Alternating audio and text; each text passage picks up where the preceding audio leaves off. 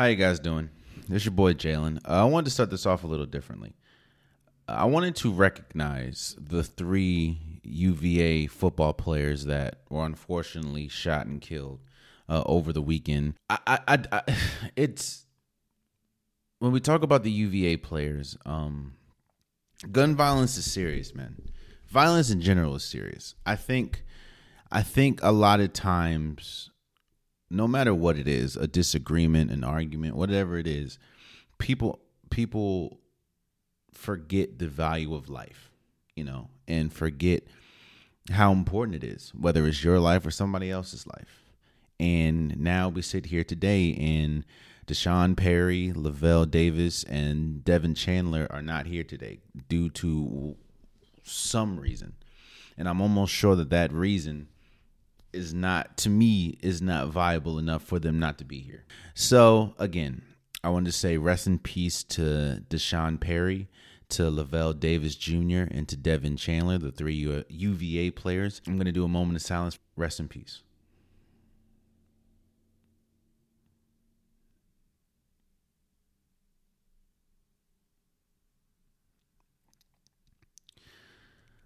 Now let's start the show. Uh, ever since I can remember, I've been popping my collar, popping, popping my collar, popping, popping my collar. Uh, ever since I can remember, I've been working these. Then they better put my money in my hand. In my hand. Uh, ever since I can remember, I've been popping my collar, popping, popping my collar, popping, popping my collar. Uh, ever since I can remember, I've been working these. Then they better put my money in my hand. In my hand. I know you're sicker than sicker when you see the rims thicker. Welcome, welcome, welcome. I wanted to welcome you to episode 291 of the Unpopular Podcast. This is the man, the myth, the legend, Jalen Hunter. And if you would do me a favor, please subscribe to every listening. Please subscribe to every watching. It definitely mean a lot to me. Week 10 of this NFL season was filled with uh, storylines. It was filled with with great games. We'll talk about all of them, but let's start I want to start. I, am going to be a little. I'm going to be a little biased. I want to start with Washington Monday Night Football. I want to start with Washington beating the Eagles 32 to 21. Let me. A lot of people. I'm, I'm excited. Clearly, I'm a Washington fan. I'm from the DMV area, born and raised. So of course, I'm going to have ties to this game. But let's let's let's. In my excitement, let me be. uh let me be honest about what we saw on on Monday Night Football. First, congratulations to the Washington Commanders for beating the once undefeated Philadelphia Eagles. Let's talk on the Washington side. I feel Washington has been hmm, Washington has been a franchise that has been searching for a quarterback, searching for a player to wrap their arms around. We had, I mean, think about if you look at the tenure of Washington, you had Sean Taylor that unfortunately passed away. We had players like Santana Moss. We had players like uh, Clinton Portis before he he his his his production fell off. We had players like RG three for for a couple years.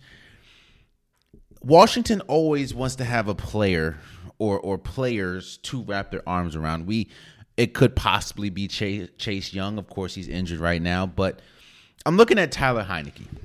Taylor Heinicke, I apologize. Let's be honest about what Taylor Heinicke is. Taylor Heinicke is a serviceable quarterback he he makes good plays when he needs to, but then there are also times where he's like, "Yo, what the hell are you doing?"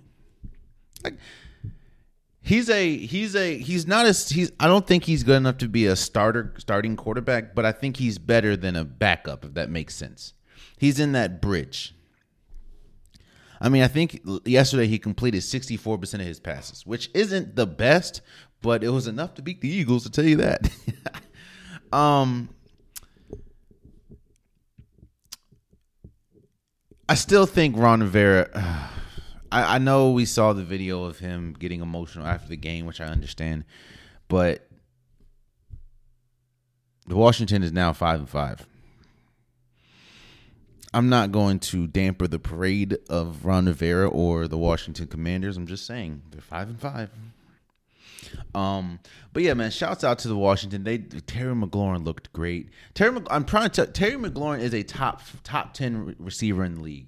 I know his name doesn't get talked about a lot because he's on the Washington Commanders and because you know he may not be the most flashy. Like when we look at uh, Justin Jefferson, when we look at Ja'Marr Chase, when we look at Stefon Diggs, Davante Adams, they're more flashy, but Terry McLaurin, in my opinion, is a top 10 wide receiver in the game and deserves to be. The re- how okay, so now let me talk about the totality of this game and why and how I thought the the the Commanders won. If you look at every Eagles game,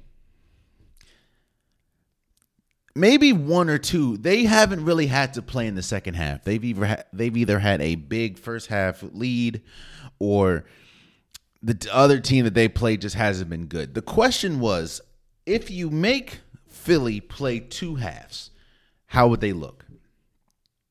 Also, what would Philly look like when they play a team that they've already played? See, when we look at the schedule, I don't think Philly has played a team a, a, a, a team for the second time. I think Monday Night Football was the first time. Now, Philly is a great team. Don't get me wrong. Philly is still really good. They're eight and one now, but Philly is still really good. But kind of like um kind of like a, a, a college basketball rivalry. You know, the NFC East is really good this year, and also it's a divisional rival. And when you play somebody the first time, one of the biggest one of the biggest reasons why the Eagles are able to dominate people is because they play a very unorthodox or unorthodox style of football, and it's hard to prepare for the run pass option when you have Jalen Hurts, uh, AJ Brown, DeVonta Smith, Miles. It's very hard to to schedule that or to plan for that. So when you have to play them once, it's it's like oh shoot, like wait, like they're coming at you at all. Not to mention their defense is good. You have you know Fletcher Cox. You, now now Davis being out yet uh Davis being out on the defensive side of the ball was definitely huge for um was was a big advantage for Washington, but we saw what happens when a team that's already played Philadelphia plays them again. And I'm not saying that Philly is frauds. I'm not saying that at all. I, I know I hear a lot of people saying that. Philly got a taste of what it's like when a you really you're in a very competitive game with a good competent team in the second half and a team that already knows what you're doing. Again, it's very hard to to plan for somebody that you haven't really seen and that's unorthodox that or as unorthodox as the Philadelphia Eagles are.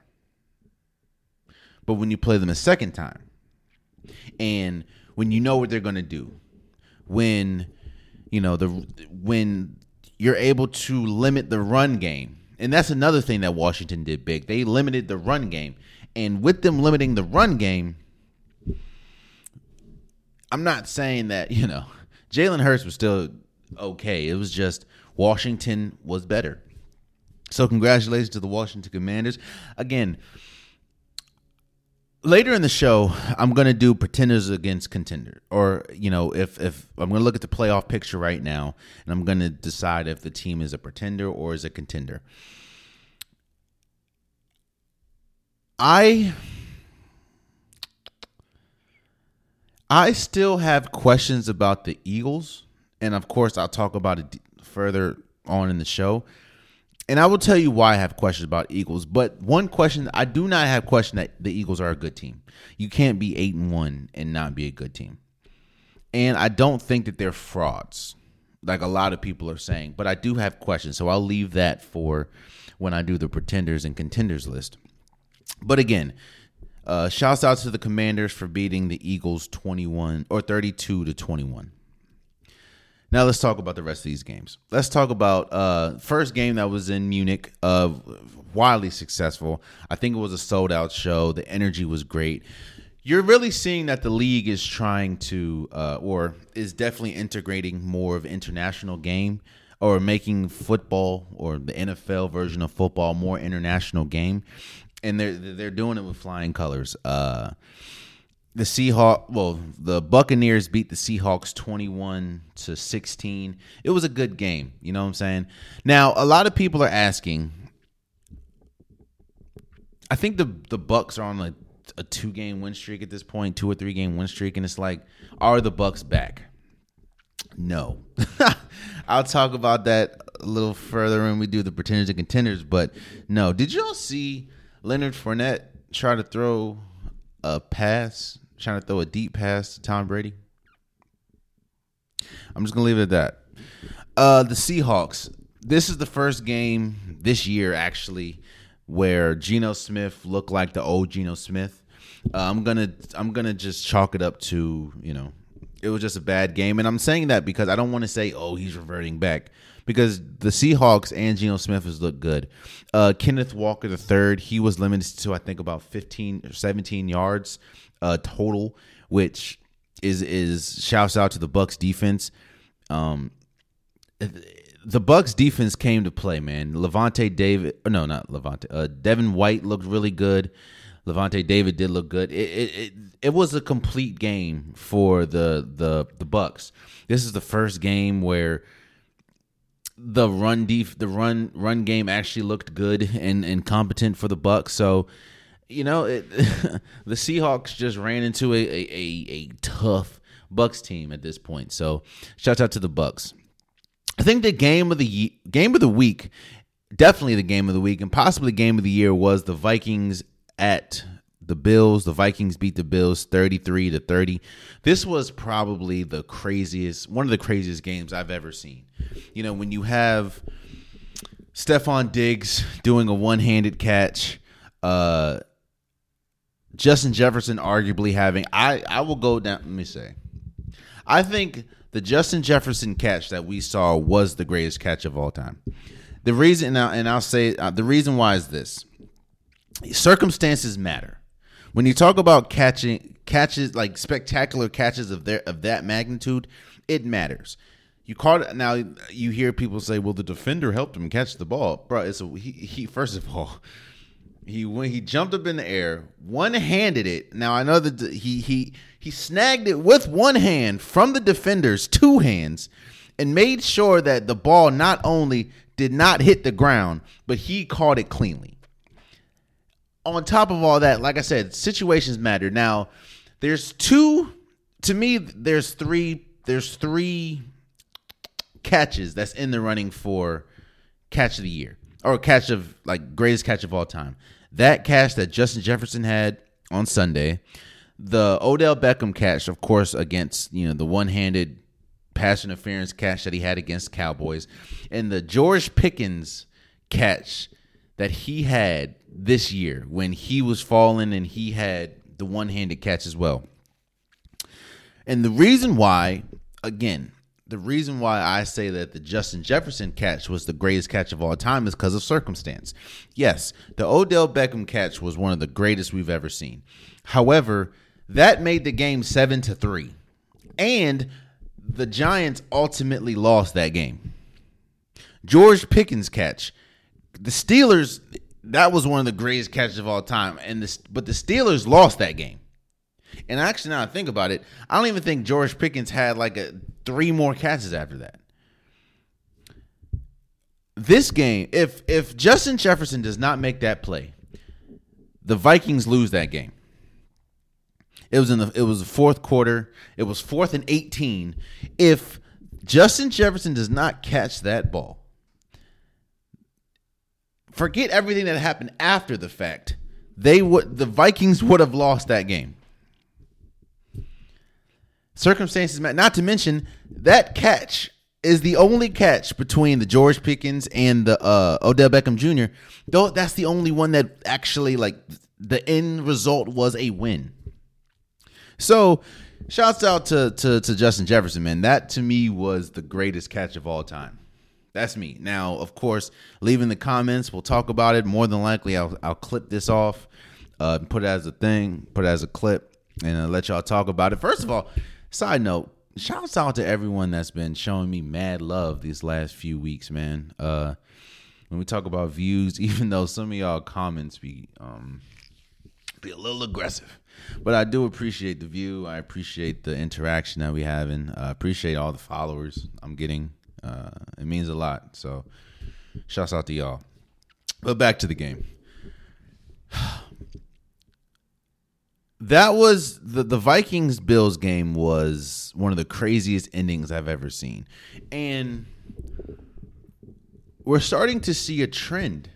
No, it's not a trend what we're seeing this year from the Bills is Josh Allen has not been careful with the ball. He has 10 interceptions this entire year. That is that leads the NFL. And you can say it was due to the UCL injury or whatever, but this has been going on the whole year.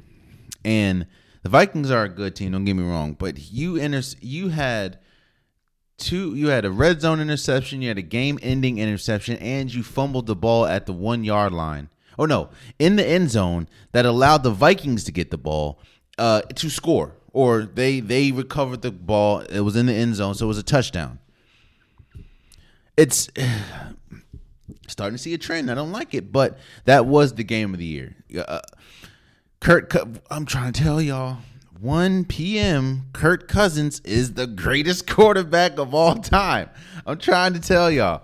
Now, uh, clearly, I'm um, I'm exaggerating, but Kirk Cousins and 1 p.m., bro. I'm telling you, the Vikings are a good team, man. The Bills are a good team, but the Vikings are a good team. You, Dalvin Cook had had a big run or two. It it this is a good team, and this that was the game of the year. The way that it ended was definitely the game of the year, in my opinion uh, and one of the best games to me. I'll put that up there with you know, not to mention the Vikings had to come back from like a 14 or 17 point deficit. That's it was a good game. It was a great game. I'll put that up there with. I'm not going to go as far as saying you know the Chiefs and and Bills, as far as you know the the playoff game. It's, it's not that far, but I will put up when the Chiefs played the Rams and it was just a score fest. That was a really good game too. So shouts out to the Vikings for beating the Bills 33 to 30. Man.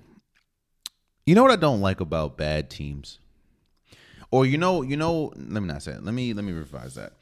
You know what is a, a tall tale sign of a bad team? Is how do you hold leads or how do you react with leads? The Lions beat the Bears 31 to 30. I think the Lions were down like 14 points in the fourth quarter. Justin Fields was was was going crazy. The Bears were looking really good and then the Lions just stormed back. Neither neither one Here's the thing that the here's the thing that I'm starting to realize about the Bears. That and, and I'm not. Uh, it's it's not it's not looking good, man. I'm not saying the Bears are title contenders or whatever, but yo, the Bears are really good at running the ball, and I think that they're trying to model themselves as like a uh, like a Josh Allen type situation. Like they're no, like a like not Josh Allen. That's crazy. The Bears are trying to model themselves as like at least offensively, kind of like the Ravens they want to be run first, and of course you have Justin Justin Fields who runs the ball a lot, and he was really good. I mean, Justin Fields looked really good on Sunday until he didn't. But it's just in the fourth quarter, the Lions made it a point to make Justin Fields and the Bears pass the ball, and once that happened, it was over with, bro. Like, oh man. Shout out to the Lions for winning back to back weeks too.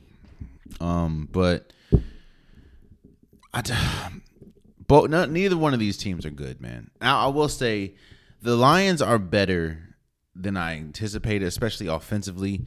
Uh, even with Jared Goff as their starting quarterback, they they're better than. And I said this a couple weeks ago how I am shocked and pleasantly surprised of how good their offense is. The problem with the Lions is they could not finish games, and and and the Bears, even with losing Raekwon Smith or Roquan Smith and uh, Robert Robert Quinn.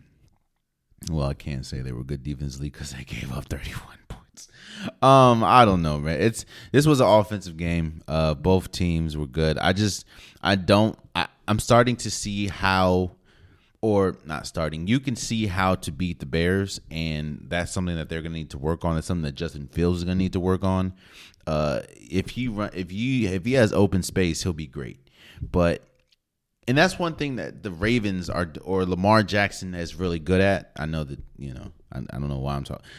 All right, one thing that Lamar Jackson is really good at is he's great at running the ball, clear as day. Like everyone knows, when Lamar Jackson runs the ball, it's he's a threat. But his passing game is very underrated as well. Like Lamar Jackson can pass the hell out the ball, and like, like think about this: Justin Fields on Sunday was 12 for 20 for 164 passing or 167 passing yards, two touchdown, one interception. He carried the ball for 130 or no, he carried the ball for 147 yards. Really good. They ultimately lost because again, in situations when you had to pass the ball, you weren't that good. And and hey, shouts out to the Lions for doing that. Shouts out Jared Goff was was good too. So Shouts out to the Lions. I just think if the Bears want to make that step, and if Justin Fields want to make that want to make that step, and you're trying to model your game around Lamar Jackson, which it seems like the Bears are trying to do, sure up that passing game. Now that also, let me see something. That also does it, it does kind of matter who you pass to. Like, let me see. Uh, Cole Kmet had 74 yards. What did Chase Claypool do? One yard, one reception for eight yards. Chase. Man. The, you know, side note, no, we'll talk about it a little later, but that's crazy that Chase Claypool had one reception for eight yards. That's all I'm saying. Shouts out to the Lions for beating the Bears. Uh, the Kansas City Chiefs beat the Jaguars 27 to 17. This is yet another game where Patrick Mahomes threw four four touchdowns. I said, and I, I'm just gonna keep reiterating. Washington, no, the the Chiefs' offense is the best unit in football. When you talk about Patrick Mahomes and Mecole Hardman, who didn't play, uh, Travis Kelce. now you have uh Kadarius Toney, who I think scored two touchdowns. The Chiefs' offense is incredible, man. Mm. Like there was the Chiefs. The Chiefs are great, man. I'm not gonna lie to you. The Chiefs are great. There's not really much you can analyze about this game. Uh, even w- without Mecole Hardman, they still look like the Chiefs. It's it's crazy. Uh, the Dolphins beat the beat the Browns 39 to 17. Um again, I'm going to talk about my pretenders and contenders lists coming up, but we really have to have a serious conversation about the Dolphins and we will have a serious conversation about the Dolphins a little later, but this is the second or this is an, yet another game where Tua throws three or more touchdowns with no interceptions. And I will go. I was wrong about Tua. I was wrong about the Dolphins. Um, I didn't think Tua was this good or was going to be this good. Uh, I was drastically wrong. I was wrong about Nate McMillan. Um, and we'll talk about it. But and for the Bears, I mean for the Browns, bro, their season is uh their season's over. Because here's the thing that I was just thinking about what you're asking is what you're asking Lamar, well, what you're asking Deshaun Watson to do, and we know how good of a talent Deshaun Watson is. You're asking him to come into uh, uh he hasn't played in what damn near 2 years. To come and save a franchise season. And when I say save, I mean get them to the playoffs. Yeah, nah, that's that's crazy. They're three and six at this point. And by the way, a lot of, something that's not talked about is this is yet another game where Myles Garrett, who is one of the best, if not the best, defensive player in the league, and Jadeveon Clowney did not record a sack. There's a lot going on with the Browns, man. And uh, expecting Deshaun Watson to come and save it, at least for this season, isn't the smartest or isn't the I wouldn't put my money on that. Let's just say that. So but shouts out to the Dolphins for beating the Browns. The Giants beat the Giants beat the Texans 24 to 16. The Texans suck. I'll be real with you. Um shouts out to the Giants. They're 7 and 2. Nobody, including me, thought that the I don't even think Giants fans thought that the Giants would be 7 and 2. But uh shouts out to them. Uh, they they handle business. You know, when you're playing a team that only has one win, you got to handle business, and they did. So shouts out to the Giants. The Steelers uh, beat the Saints twenty to ten. I was shocked that the Steelers beat the Saints. I think I was more shocked because I thought the Saints the Saints have been terrible this year, especially defensively. But the way that the Saints lost against the Ravens on Monday Night Football, I believe. I just I thought that they would come back and and exact some revenge, quote unquote, against the Steelers. Not to mention, you know, you still have Kenny Pickett. I don't know if he, at least short term, is the is the answer, but the Steelers were the the defense. Now I will say that I do want to.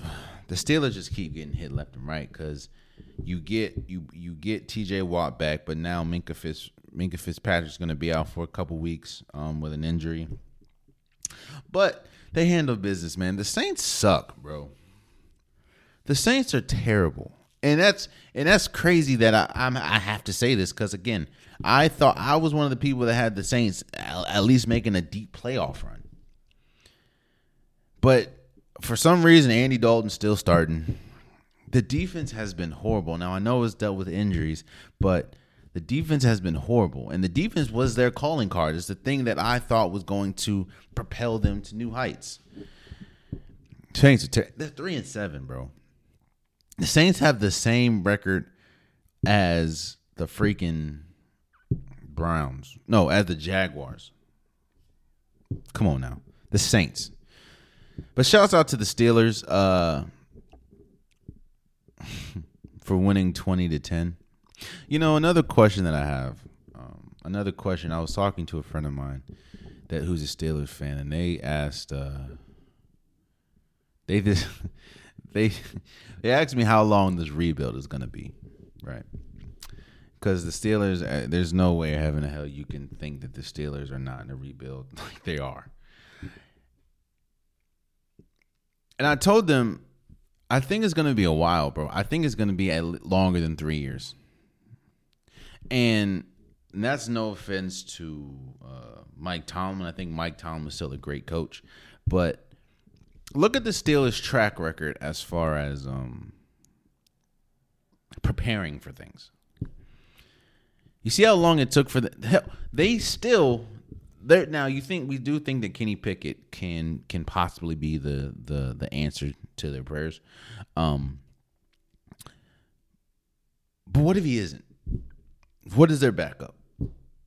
And the Steelers are not I will give credit to where credit is due. The Steelers are not they've been good majority of their tenured as a football team. Mike Tomlin has never had a losing season. I mean, we know about the steel curtain. We know about their previous success. They've had some incredible players from Troy Polamalu to Big Ben to um, the Bus. You know, they've had some James Harrison. They've had some great players. So they're not used to having to plan to be bad, or they're not used to dealing with being bad. And there's Shouts out again on Sunday, but there's no way that you can look at this team and think they're good. They have some good pieces. Hell, they Minkah, Fitzpa- Minkah Fitzpatrick is a really good piece. Uh, T.J. Watt is a very good piece. Cameron Hay- Cameron Heyward is still a really good piece. Najee Harris can be a good piece. It's just the offensive line really isn't that good. George George Pickens can be a good piece. Hell, Kenny Pickett can be a good piece. But as a team as a whole, nah. They're not good. And they're going to have to adjust they're going to have to figure out how to they're gonna have to do something it's kind of like putting me on chopped for people i don't know if anybody has watched chopped the uh the cooking show really good show really intense show but it's kind of like putting me on chopped i can make a mean spaghetti bro. I can make a mean a, a mean pizza as far as like from the ground up. I can make a mean pizza. But you put me on chopped and I am a fish out of water. That doesn't mean that my pizza or my spaghetti making skills is anything less than good, but I can't do what they do.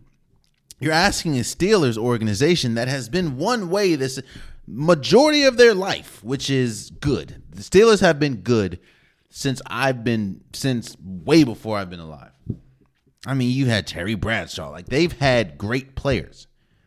Now you're asking them to how do you operate when you're not good at all? And when I say let me not say at all, that that's a little spice. When you're not good. Kenny Pickett could be the answer. I don't know. He does look like he has some promise. And again, you still have some good pieces. I think I found out this week that uh, TJ Watt's only like 28 or 29. Like, I didn't know he was that young. Uh, but we'll have to see. But again, as in the in the immediate, congratulations for the Steelers uh, for beating the Saints 20 to 10. The Titans beat the Broncos 17 to 10. First of all, let me talk about the Titans. Congratulations to the Titans. The Titans are one of the best coach teams in the league. You they they almost beat the Chiefs with Malik Willis as their starting head coach. Um, they've been really good. They've been really good. Mike uh, Mike Vrabel is one of the best coaches in the NFL, especially when you're dealing with a team that is doesn't have the most talent, even outside of. I mean, yeah, you have uh, Derrick Henry. But outside of Derrick Henry, offensively and uh, Ryan Tannehill a little bit, you don't have that much talent. And for the, a team to not have that much talent and to be six and three is incredible. And that's that that is you can really you have to look at coaching to say, hey, the Titans are really good. So shouts out to the Titans and the Broncos.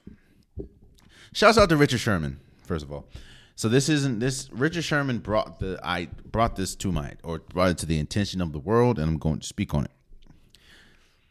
People are asking why how Russell Wilson is this bad this fast because again, the beginning of last year, last season, Russell or until Russell Wilson probably halfway to the season. My opinion, Russell Wilson was the leading candidate for the MVP last year. You know, they had the whole "Let Russ Cook" campaign. Like Russell Wilson was was great. So you go from that. Now I know you have the hand injury. He came back earlier than he was supposed to. He didn't look good down the end of or towards the end of the stretch or towards the end of the season. Bada bing, bada boom. He gets gets goes or gets traded to the Broncos. We're here. People are asking how Russell Wilson looks this bad. And I'll go back to my chopped analogy, right? You you drop me in chop and say, now I'm ex- like you drop me in you drop me on, on the show chopped. And my specialty dish is spaghetti. Let's just say my specialty dish is spaghetti. I make the greatest spaghetti in the world, right? Like I I stand by my spaghetti. Spaghetti. If you if you put me in a cooking competition and it was make spaghetti, nine times out of ten I'm gonna win. But you put me on chopped and they're telling me that I have to make lamb chops, or they're telling me that I have to make pork chops, I'm not going to be as successful because that's not my specialty. In Seattle, Russell Wilson flourished when the offense was play op or run pass option. You had Marshawn Lynch, and he was able to get out the pocket. He was able to use his legs. He was able to he was able to uh, adapt to, to movement. On the Broncos, Nathaniel Hackett, it seems like he's trying to make him a solely pocket passer, which Russell Wilson can do, but that's not where he flourishes at. So now you look at Russell Wilson, he doesn't he doesn't see the the the the he he doesn't see the field very well. And he looked and, and think about it. This is I think the second game where second game in a row where the first few the first half he looked great First half, he looked like Russell Wilson of old. He was getting out the pocket. He was running. He was hitting receivers. Uh, Sutherland had a really good, incredible pass catch. And then what happened the second half, where he was, again, and that's where I talk about coaching. You know the sign of a good coach when, you know, are they able to, what do they do with second half adjustments? It seems like the second half adjustment for the Broncos is make Russell Wilson a pocket passer. And now he looks terrible. It was just punt, punt, punt, punt, punt, game game losing inter, or interception. I'm not saying that it's all on Nathaniel Hackett why the the Broncos are as bad as they are, but he does bear a lot of of of weight to this issue you're make you're trying to force him to do something that he has not excelled at. Now I'm not saying he can't be good, but he has not excelled in this offense. You're asking again, I can be the greatest spaghetti maker ever. I can be the greatest chef when it comes to spaghetti. But when you ask me to start making pork chops, to start making uh uh you know, start making, I don't know, mozzarella sticks, things go left. And that's what it just feels like the Bron- Nathaniel Hackett and this offense is trying to turn Russell Wilson into a pocket passer, which he can do. He does have one of the best deep balls the league has ever seen. But as we're seeing, it's not he's not working. It's not working. So Shouts out to the Titans for beating the Broncos 17 to 10. Oh man, the game to talk, the game I need to talk about. The Colts beat the Raiders 25 to 20.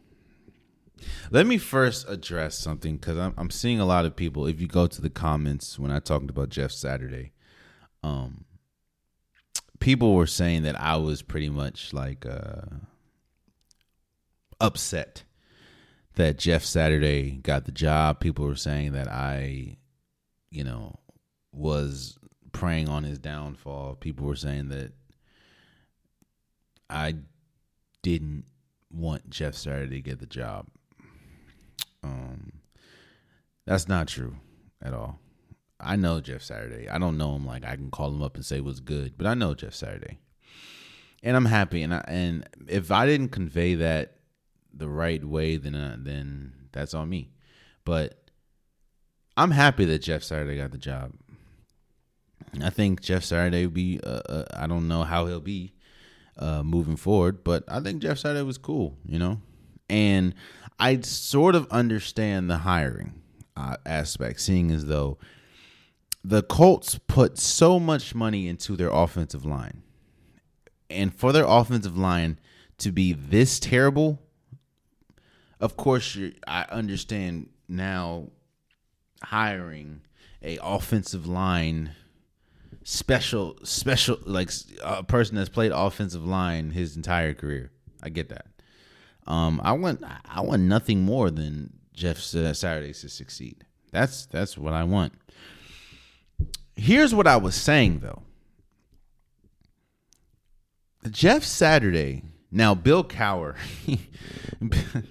Bill Cowher and the CBS crew went crazy on, you know, Jeff Saturday saying this is a disgrace to the coaching position and and uh, he should never have even been a candidate and this that, and the third and this, this is a blemish on head coaching. Look, I've said this before and I'll say this again. You can't tell billionaires how to spend their money. They're gonna do what the hell they want to do. If Jim Irsay uh, thought that Jeff Saturday was the best person to get the job, which he clearly did, he's gonna hire them. My problem with the situation, and it's not just a white and black thing. My problem with the situation is there are there were multiple people on the coaching staff. There's multiple people, you know, that's not on the coaching staff that have been coordinators for years that would be great for the position that didn't even get considered. And that to me is the problem. Again, I can go to Eric Bieniemy. I can go to a lot of African American coordinators that have been coordinators for years and deserve to be head coaches. They've put in the work, they've put in the sweat equity, they've put in that. They've put in the time. But again, it's not just a, a black thing because look at the coaching staff that was already on the the the Chiefs. I mean, not the Chiefs, the Colts. You're telling me none of them could have been the interim head coach? You're telling me the people that have been around this team longer than Jeff Saturday, as far as you know, day to day. You telling me they couldn't they couldn't be the interim head coach? Interim head coach? The interim head coach? You're telling me just like you gave Jeff Saturday the the opportunity, you think they couldn't do it and they didn't deserve it? I'm not gonna go as far as say it was disgrace or, or anything like that. Uh, I want nothing but success for Jeff Saturday. I think he's a really cool dude. He's a really great dude. Um, but all I was saying is the the hiring process in this situation. I don't like how it was done.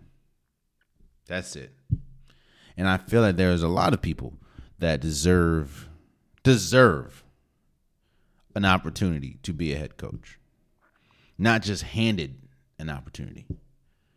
That's all I was saying.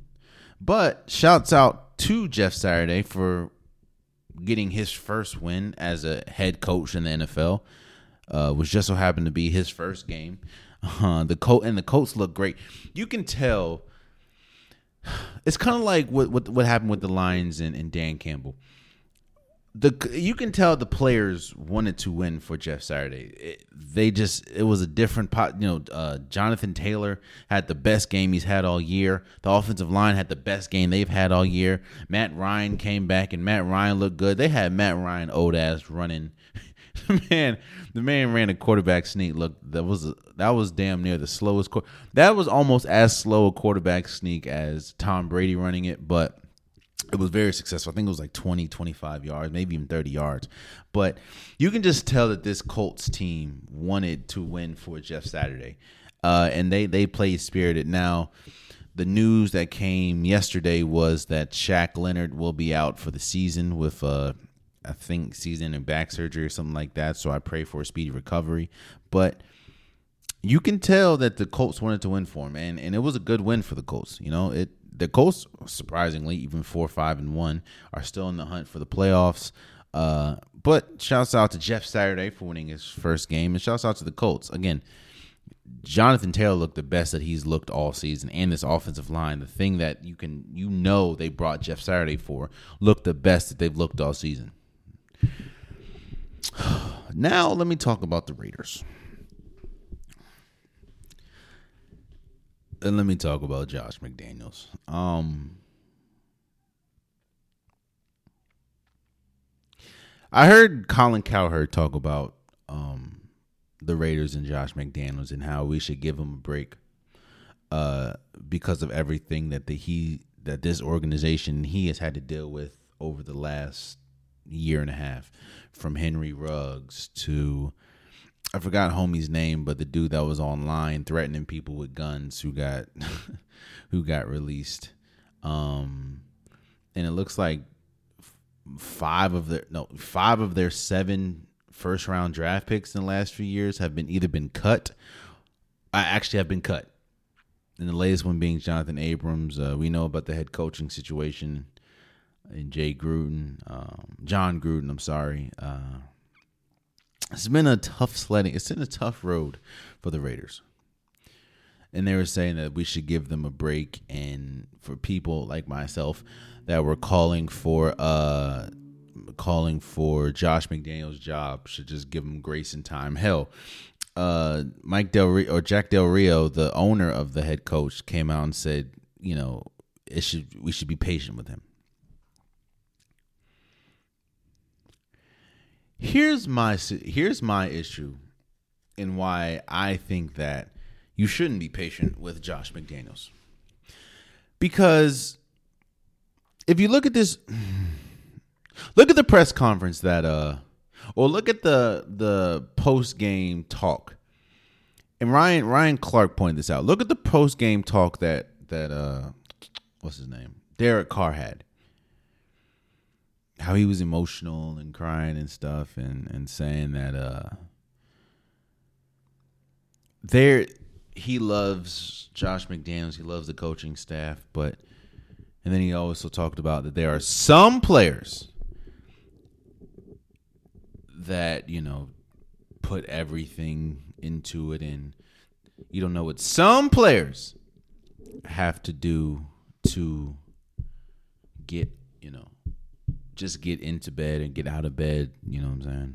And what they have to put into their bodies to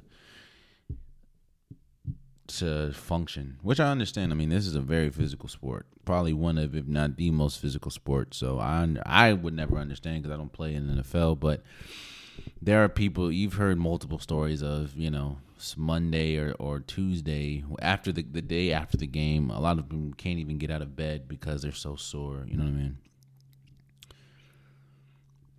but when derek carr said some players and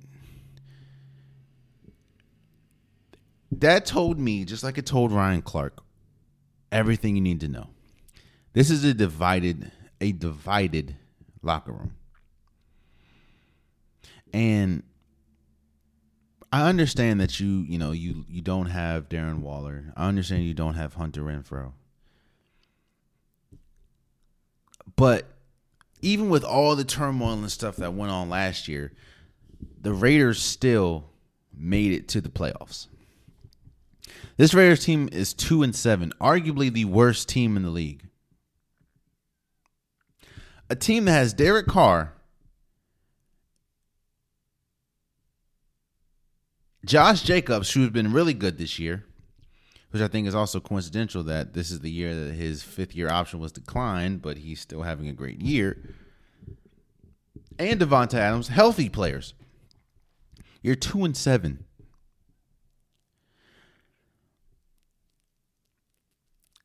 I understand that last year they won like six games. Most of their games are one score games. Most of them that the the, the Raiders are in. Most of them are, are, are one score games. I understand that last year they won most of those one score games. But I'm not talking about well, the only product on the field I'm talking about is of course being 2 and 7, but when when when you hear Derek Carr say what some players would do to get on the field, that means that some there's a divide somewhere. And to me that starts at the head coach. And and let me ask you, let me ask the the the the listener or the viewer. Has Josh McDaniels showed you anything to to remotely think that he's a good head coach? I'm not saying coordinator. Has he showed you anything this year to make you think that he's a good head coach? Like think about it. Like what is what what is he shown? Derek Carr has regressed. And it kind of goes back to uh, Russell Wilson and the Broncos. Do you think Derek Carr is one of the league is one of the NFL is one of the leaders in NFL history in comeback wins? NFL history. You think he looks this bad for Davante Adams is still one of the best wide receivers in the game, if not the best. You think now he looked really good on Sunday, but all I'm saying is this. You can give Mike Mc, or Josh McDaniels grace and give him time, which I understand. But what has he done as a head coach to show that all he needs is more time? Bro, you lost to a team that going into the game had a first year head coach. And when I say first year, I literally mean first year, not not any coaching position at all in the NFL or college. You lost to Matt Ryan who struggled this entire year. He got benched for Sam Ehlinger. You lost to a team that their offensive line and running back has had the worst seasons this entire year. And now they come to you and have a resurgence. Yeah. Shouts out to the Colts for beating the Raiders. Green Bay uh, beat the Cowboys 31 to 28. Um, let me first address what everyone is addressing, and that is Aaron Rodgers yelling at his coach. Uh, it was fourth quarter, I think two minutes left, and they were marching. They were dominating uh, the Cowboys, especially in the run game. Aaron Jones had an incredible game, uh, and it was like fourth and one or fourth and two, and instead of electing to go for it, uh, Matt LaFleur punted the ball. And Aaron Rodgers was seen yelling at Matt LaFleur. Look, I understand Aaron Rodgers in this point. I don't know if I'd yell at him so aggressively, but I understand Aaron Rodgers was absolutely right. He was rolling. The offense, or the offense was rolling. The Aaron Jones was rolling. Yo, the you have a ch- your season is on the line. Your season is pretty much teetering at this point, but it's definitely on the line be aggressive. And it's not like be be blindly aggressive like like Staley does for the Chargers. No, be aggressive. Go get the win, bro. Don't play for overtime. Now they ultimately won. And, you know, Aaron Jones had an Aaron Jones went crazy, bro. It, it Tom no, now Aaron Rod no, yeah, Aaron Rodgers didn't have to do much. He passed the ball 20 times. 14 for 20 for 220, 224 yards, uh, three touchdowns. Aaron Jones carried the ball, which is kind of crazy. It, it, for some reason, it, which which I'm happy for. Green Bay found out who Aaron Jones was. Green Bay clearly forgot who their running back was. They figured it out on Sunday. Ran the ball 24 carries for 138 yards. And boy, that man, Christian Watson, that man, Christian Watson dropped two passes. Two, like his first two passes were like drops. And then he beat them over the top three times for touchdown. Shouts out to Christian Watson, the rookie. But you know it's crazy. They it's not funny, but it's it's terrible. Uh, Amari Rodgers got dropped. A, a team that is is searching for wide receiver help dropped a wide receiver in Amari Rodgers. He's had a fumbling problem. Um, this it's yes. He he fumbled again on Sunday and lost a fumble. It it wasn't good. But the Green Bay Packers beat the the Cowboys. Um, beat the Cowboys in overtime. You know, uh, Aaron Rodgers said we're not dead, and this Green Bay Packers. Now people can argue was the Jaire Alexander play on uh, on CeeDee Lamb a pass interference or not? It's a bang bang play. I don't. I'd probably say pass interference, but I don't know. It wasn't called, so but um, Green Bay played a really good game, and Dak, I, Dak Prescott had two horrible interceptions. Um, I'm gonna talk about the. Uh, I'll talk about them a little more when we when I do the pretenders and contenders list. So, shouts out to Green Bay for beating uh, the Cowboys. The Cardinals beat the Rams 27 to 17. Uh, neither starting quarterback played. Kyler Murray was out with a hamstring, and I believe that uh, Matthew Stafford was out with a concussion like protocol or concussions. I know Cooper Rush, Cooper Rush, Cooper Kupp, um, is out. Is on IR now, and he has a high ankle sprain. Uh, the Rams suck, bro. it's crazy how a team that has the big names that they have Cooper Kupp, Matthew Stafford, Aaron Donald, uh, Jalen Ramsey can go from winning a Super Bowl to now there's no way they're making the playoffs. Unless something drastic happens, there's no way they're making the playoffs. No way. Mm-mm. No way. It's and that's crazy for winning a Super Bowl to not making the playoffs.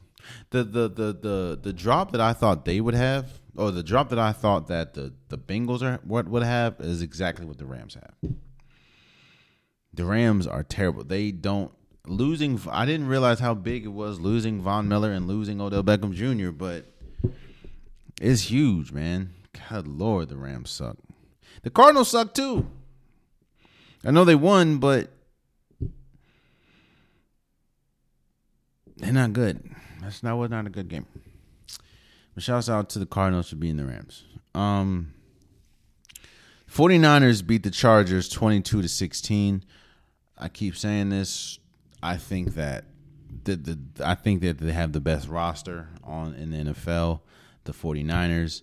Um the Chargers have a lot of injuries. Uh, and Justin Herbert was good, but he was outdueled by Jimmy Garoppolo. Um, it's a good team, man. That's a good. That's that was a good win for the 49ers. So shouts out to you guys, man. Um, that has been my Week Ten breakdown. Uh, let me know what you guys saw, and uh, I've been I've been teasing this whole play uh, contender pretender thing the entire episode. So let's get to it. I'm going to talk about each team that's pretty much in the playoffs right now and some that are on the bubble and give you if they're pretenders and contenders and why. Let's start with the Chiefs. Uh let's let's make this one fast. The Chiefs are definitely contenders. When you have Patrick Mahomes, they're now the only problem, the only problem I see, and it's been a problem for a minute, is their defense. Uh, there are games where the defense looks incredible, but there's defense. There's games when the defense looks terrible. Um, but you still have Patrick Mahomes, you still have Andy Reid, really good, really good, really good. So yeah, I, Chiefs are contenders. Um, the Dolphins. Again, I was wrong about the Dolphins. I was wrong about Tua. I was wrong about uh, Mike Nate McMillan. I was wrong about a lot. Nate McDaniel's. I said Nate McDaniel's, not McMillan. Nate McDaniel's. I apologize. I was wrong about the Dolphins. The Dolphins are definitely contenders, uh, which is crazy to say with Tua. I mean, when you have the fastest why Tyreek Hill, in my opinion, will win the Offensive Player of the Year. Um, he is on the cusp of when how many he's on the cusp of getting 2000 yards. 2000 yards. That's that's incredible. And yeah the dolphins have been great. They you have i have to put them on the contenders list. They're 7 and 3 they're really good bro. Like come on now. They're they're they're they're that good. Then that's that's saying a lot. That's the dolphins are tough and the the, de- the defense is not as there's not there's not a big drop off between the offense and the defense either. So, yeah, I have um, the Dolphins are contenders to me. The Eagles, yes. I, now I will say this, and this is what I was gonna this is what I was gonna talk about when I talked about uh, the Eagles in the top of the show. when you look at the Eagles' wins, they're not against many top tier talent. Um, now I will say that they have dominated most of their games, but they're not really playing the best of teams. So, and they're not really playing teams twice. Now I do want to see what they look like against the Cowboys. I do want to see what they look like against the Giants again, but the first team that they played twice, this is the Washington Commanders, they lost. Um all I'm saying is I do need to see what they look like um against top tier talent, you know? Like what do they look like against a playoff team? What do they look like against uh, a team that is good or is is is on their level at this point. Um, because if you look, let me see. I want to. They played Dallas without without Dak Prescott. Um, but their wins are against let's the Jaguars, the Lions, the EU Wait, I'm sorry. That's Washington. Um, the Eagles' wins are against. Give me a second as I look this up because I can tell you now it's not against the the the most top tier talent. I'll just be real with you. Their wins are against the the Lions, the Vikings, which the Vikings are good. I will say that. Uh, Washington, the Jaguars, Arizona, Dallas with no uh, Dak Prescott, the Pittsburgh Steelers, the Houston Texans. That's their wins. So their best win is against the Vikings. And I think a whole bunch of players were out against the Vikings. So all I'm saying is this, man. Um I, I think that they are contenders because I mean they're eight and one, but I do need to see what they what they look like against you know against top talent, especially closer to the playoffs. Um, so I will say the Eagles are contenders. Uh, the Titans, I don't think the Titans are contenders. I think they're pretenders. Um, when you have again, even though they, they are a well coached team and they are a rugged, scrappy team, the Titans have won the same way they've won year in and year out, and that is pound the ball with Derrick Henry, make sh- or hope that Ryan Ryan Tannehill doesn't have to throw the ball as much as possible. That is cool. That's just you can sustain that until you get to the playoffs, and as we've seen with the Titans, they they fold in the playoffs. So and there's nothing that I've seen this year to change my mind about that. In fact, I feel worse than that because they did lose AJ Brown. So I think that the Titans are contenders. I think the Vikings are uh, surprising to say. Even the Vikings are contenders. You have, you have. Uh, the only question that I have with the Vikings is is Kirk Cousins. Um, there was there were a couple passes on Sunday where Kirk like, "What are you doing, brother?" But when you you have tough pieces on the offense side of the ball, there, uh, Justin Jefferson, Dalvin Cook, you have Adam Thielen. The defense is great. Harrison, like Patrick Peterson. This team is is a contender, which which is crazy to say that the Vikings are, but the Vikings are a contender. The only question that I have with the Vikings are will Kurt can Kirk Cousins get them over the top? Can Kirk Cousins in big moments? Can one can one p.m. Kirk Cousins show up in the playoffs? If that's the case, then they definitely have a shot, uh, and they're definitely contenders. The Baltimore Ravens, contenders. I just think that because people sleep on Lamar Jackson's passing ability. Now, the thing that I do have pause on is their offensive talent as far as the wide receiver core. Losing Rashod Bateman is huge. Um, now we do we I do want to see what Deshaun ha- Jack, DeSean Jackson has left in the, in the tank. You know, you still have Duvernay and you still have Mike Mark Andrews, who I think is the second best tight end in the league at this point. Um, the defense the defense looks a lot better uh, with Roquan Smith. Now the defense was one. You still have you know Marcus Peters, have Marlon Humphrey, but they they kind of gamble a lot. But I like this Ravens team, and the Ravens team if they keep to their identity, run the ball, pound the ball. You still have Lamar Jackson; he can make plays when when he needs to. Uh, I think they're contenders. The Seahawks, I think they're pretenders. I think they're pretenders, even though they have been incredibly good this year. They've been a lot better than I thought they were. Uh, I still have keep. Uh, I still have Pete Carroll as the coach of the year at this point. Him and Brian Daboll is going back and forth, but the Seahawks. I just it's it's hard for me to look at what the Seahawks are doing, and I've seen until I I will be pleasantly shocked if you look up and the sea and and you know the Seahawks are making the deep playoff run. I'll be pleasantly shocked. And I will come on here and say I'm wrong, but I just I don't know. I don't know. The defense the defense is good has been better, but you know, what defense are you going to get in the playoffs? I don't know. Uh, is Geno Smith really Geno? Is this the new Geno Smith or or is what we've seen in the past the real Geno? You know what I'm saying? Come on now. So I have the Seahawks as pretenders, but I, I will be pleasantly surprised if if I am proven wrong. The Buccaneers, pretenders. Um, I've seen the Buccaneers all season. All season they've had trouble running the ball. All season their defense has been getting torched.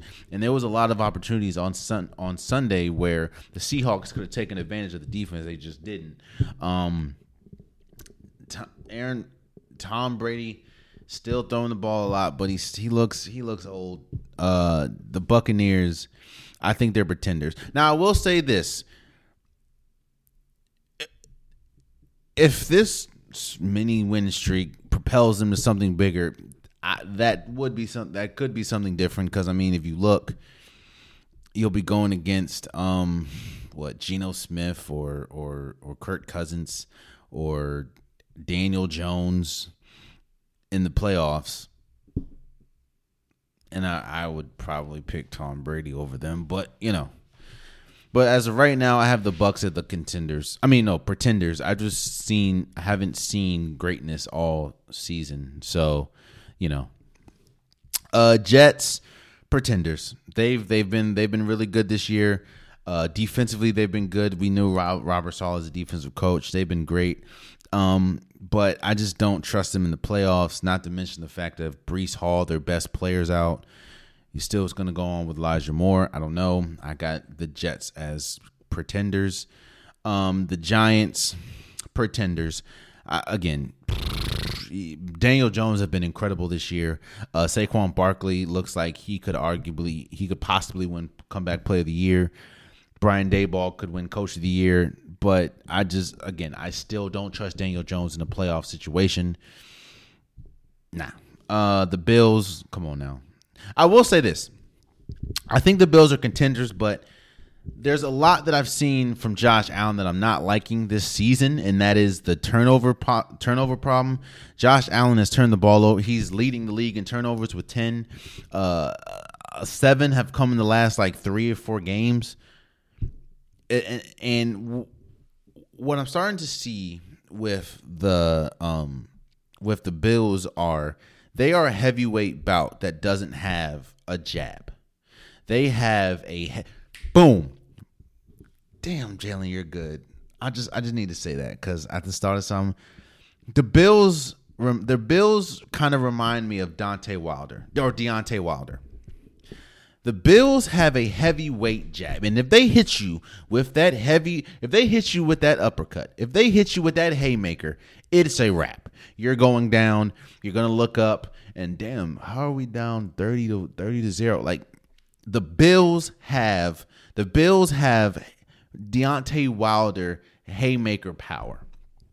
The problem with the Bills and what I'm seeing this year is they don't have like a they don't have a second move. They don't have a jab. If they don't hit you with haymaker after, or if they don't hit you with haymaker after haymaker, and, and you don't go down, what happens? I mean, we've seen again. Josh Allen kind of presses for some reason. They I don't understand how they run him as much as they run him. They don't use the they they abandon the uh, the the the rushing game quicker than they need to. They if they'll hit you with a haymaker, they can win. They will destroy you if you get hit with a haymaker, like Deontay Wilder. If they don't, you're in a you're in a dogfight, and that's that's the Bills. But I do think they're contenders because. I mean, you still have their roster is still good. Their roster is still one of the best rosters in the league. You still have Josh Allen, but I'm trying to tell you, bro, if that haymaker, if that haymaker don't go, you know, uh, Cowboys, I think they're pretenders. I just don't like I don't I don't trust Dak Prescott leading you to anything. The defense is still good with Micah Parsons, but or Michael Parsons, but maybe if they go get Odell Beckham Jr., that'll change something. But there, I don't really trust their offensive or their offensive core. Uh, Tony Pollard is a good running back. He, the only problem is he can't block to save his life, and then we know what's going on with Zeke. I just think Cowboys are pretenders as well as the Patriots. The Patriots are for sure contend or pretenders. I don't trust Mac Jones in the playoffs at all. Uh, I don't even know if they'll make the playoffs, but hey. And the 49ers, I, I say they're contenders. The only the only caveat I have is of course Jimmy G. Uh, we've seen multiple instances where Jimmy G will give it to the other other team. Um, I do I will and I've said this multiple times the 49ers is the best roster in the league. It's just and, and they looked really good on Sunday. Uh I just just what what Jimmy G are you going to get? I mean, when you have Christian McCaffrey and, and and the piece that you have, I do think that they're a little too uh, Kyle Shanahan dependent. It's like they to me this team could not go off script, and that that kind of is a cause for concern. So, you know, uh, we'll see. But outside of that, Washington pretenders. Uh, I think the Chargers, due to all the injuries, are pretenders this year. Cincinnati pretend. Ah, mm, I think Cincinnati could be a contender, which is surprising that I even feel that way, uh, seeing as how I thought they would be. But Cincinnati still has one of the best offenses in the league. Uh, they are really good, so you got to give it to Cincy. You know, so that's my contender or pretender list. Um, let me know who I'm leaving out. Let me know who I'm missing, and we'll talk about it. So let's move forward. Uh, shouts out to Alex Pereira for beating Israel Adesanya um, in UFC 281. That hands Israel Adesanya his second UFC loss. Uh, he's 23 and 2. And I that boy, that man Alex Pereira, I think he retired from the league, and he's like he doesn't like the he doesn't like MMA or UFC. He just came to beat Israel Adesanya. Israel Adesanya lost lost to Alex Pereira in the kickboxing thing, but yeah, it was a really good. It was a really good night. Dustin uh, Poirier beat Michael Chandler. That was a really good. That was a bloody fight. Um, yeah, Weili Zhang beat Carla Espazania. Es, Esprit. I, I said your name wrong. I know I butchered both of y'all names. I apologize. It was a good fight. Um, it was a good fight night. Uh, it was really good. But shouts out to Alex Pereira for going out like a G and beating Israel Adesanya and then retiring from the UFC. Uh, that's that's tough, man. Uh, let's move forward. Um, James Wiseman is getting sent to the G League, getting sent down to the G League. Golden State's big man who had high hopes for, and I. Here's the thing. I still have high hopes for James Wiseman. James Wiseman will still be great. It's just he has not played a lot of basketball in his career. I think since high school, he's played like maybe 10, 15 games. Since high school. Uh, we know he got sus- or he he got suspended or left Memphis. Uh, his first year in Golden State, he got hurt, so he just needs to play more basketball. Now, if he continues to play basketball and he doesn't improve, then of course we'll talk about it then. But I just think he needs more basketball because, especially when you play for a team like Golden State, they're paced and and what they need you for, their expectations are high. You can't half-ass. You can't you can't half step or you're going to be out. And that's what we're seeing from James Wiseman. I mean, his defensive rotations are bad. His his his his screens are terrible. He it, it doesn't it doesn't he hasn't he hasn't worked. Now people can say that he doesn't fit Golden State system, but as we've seen, JaVale McGee fit Golden State system to a T. And James Wiseman it a lot of people think at you know when he plays his best is clearly better than than uh JaVale McGee, seeing as though he was a second overall pick. So I think it'll be good for him going to the G League, just get more minutes, get more games. And I, I do think that coming down, I will say this look towards the trade deadline.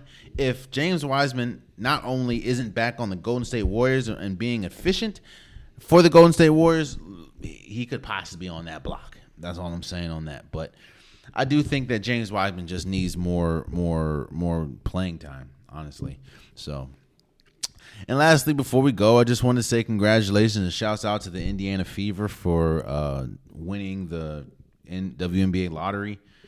Uh, I think this is the first time in, in franchise history that they got the number one overall pick. We know some great players that have gone through the Indiana Fever, like Tamika Catchings. Uh, so shouts out to shouts out to Indiana. Uh, I more than likely they're probably going to go with Leah Boston. Leah Boston is arguably the best player in college basketball right now, as far as women's college basketball. I will say Az Azzi Fudd, but I don't even think she can come out. Um, yeah, maybe Paige Bueckers, but she's out for the season with the with the ACL thing. So I don't know. We still got a long ways to go from there, but I'm just saying shouts out to the Indiana Fever for winning the draft lottery. So, and there you have it. That has been today's episode of the Unpopular Podcast. I appreciate you guys. If you want an Unpopular Podcast shirt, hoodie, long sleeve, joggers, sweater, the link is in the description below. I have multiple different colors, multiple different designs. It's cold as hell outside, so get your hoodies, get your sweaters, get your unpopular podcast merch today. Also, please subscribe to if you're listening. Please subscribe to if you're watching. I'd appreciate it, and it means a lot to me. And until next time, much love.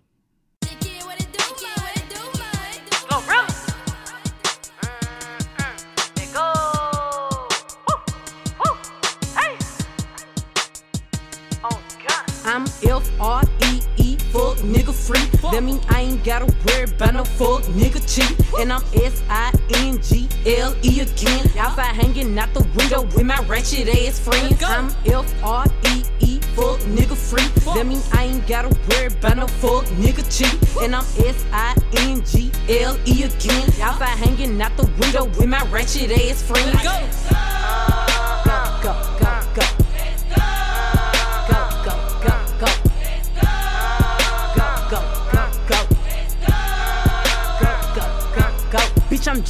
to To the O, big glow. You can catch me out in traffic, tinted, slime with your hoes. I ain't popping out at parties, gotta book me for a show. He say, yeah, be living fast, nah, pussy boy, you slow. Hey, we hopping out at red lights, twerking on them headlights. She say she can't come outside today, that means she scared, right? I be put up in the winter, in the summer, pop out at night. Oh, Bragging on that nigga top, you better hold his head tight. Anyways, life's great, pussy still good. Still eating cake, wishing that a bitch would. Got my foot up on they necks as a bitch should. Oh. On gun, I'm F R E E, fuck nigga free. That mean I ain't gotta worry about no fuck nigga cheat. And I'm S I N G L E again. Outside hanging out the window with my ratchet ass friends. I'm F R E fuck nigga free. Fuck. That mean I ain't gotta worry about no fuck nigga cheap. And I'm S I N G L E again. Outside hanging out the window with my ratchet ass friends. Go. At the red light, twerking on them headlights. At the red light, twerking on them headlights. At the red light, twerking on them headlights. on the gun.